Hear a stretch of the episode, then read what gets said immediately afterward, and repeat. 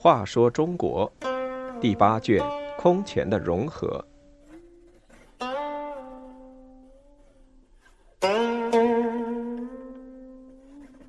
四十二，假道伐秦。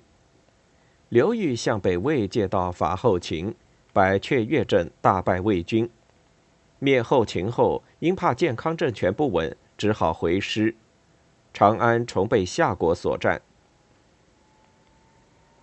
刘裕平定桓玄之乱，镇压孙恩起义，又灭掉了南燕和割据成都的乔纵，威望越来越高。为了建立更大的功勋，取代东晋，他决定再进行一次北伐。义熙十二年（公元416年），后秦姚兴去世，子姚泓继位。姚泓性格懦弱，才能平庸。刘裕决定利用后秦和夏、北魏连年战争的有利时机，北伐后秦。八月。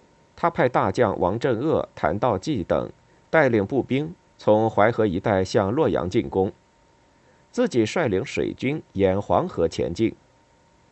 一个月后，刘裕进至彭城，王镇恶军入秦境，所向皆捷。王仲德军至华台，北魏守将玉建弃城渡河北逃。王仲德对外宣告说。晋本想用七万匹布帛向魏借道，想不到魏将弃城自逃，我乃借空城，暂让士兵休息，即将西行。晋和魏一向友好，岂能动兵刀？拓跋嗣又派叔孙建去问刘裕，刘裕也谦逊地回答说：“洛阳是晋旧都，为羌人占据，早想修复山陵，现秦接受晋之叛将。”进京伐秦，只想假道于魏，并非敢与魏为敌。拓跋嗣相信了他们的话。义熙十三年（公元417年三月），秦姚泓派使者向魏求救，拓跋嗣召大臣商量，大家都说刘裕声称伐秦，不知真正意图，魏与秦有联姻，不可不救。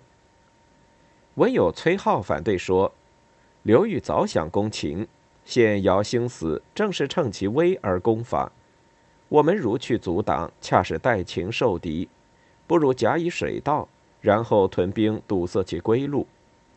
如刘胜，必谢我；如败，我们也不失旧情的名声。”拓跋嗣听计，但为安全，仍派长孙松等带十万大军屯于黄河北岸。刘裕水军沿黄河西进，魏军千余骑兵也随之西行。有时风猛水急，晋军船只被水冲到北岸，却被魏军夺取。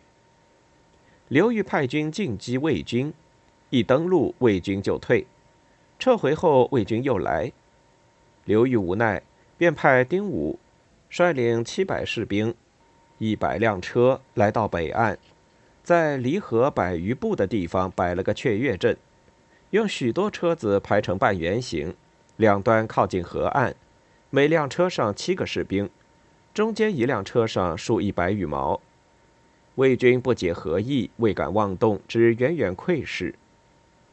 过不多时，只见中间车上有人举起白羽，晋军从两侧涌出近两千人，每车增加二十人，各带大弓。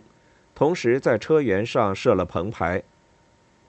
魏军见并无重兵，便派数万人前来攻阵。由于太近，晋军不能发挥大弓的作用，就使用大铁锤和长矛厮杀。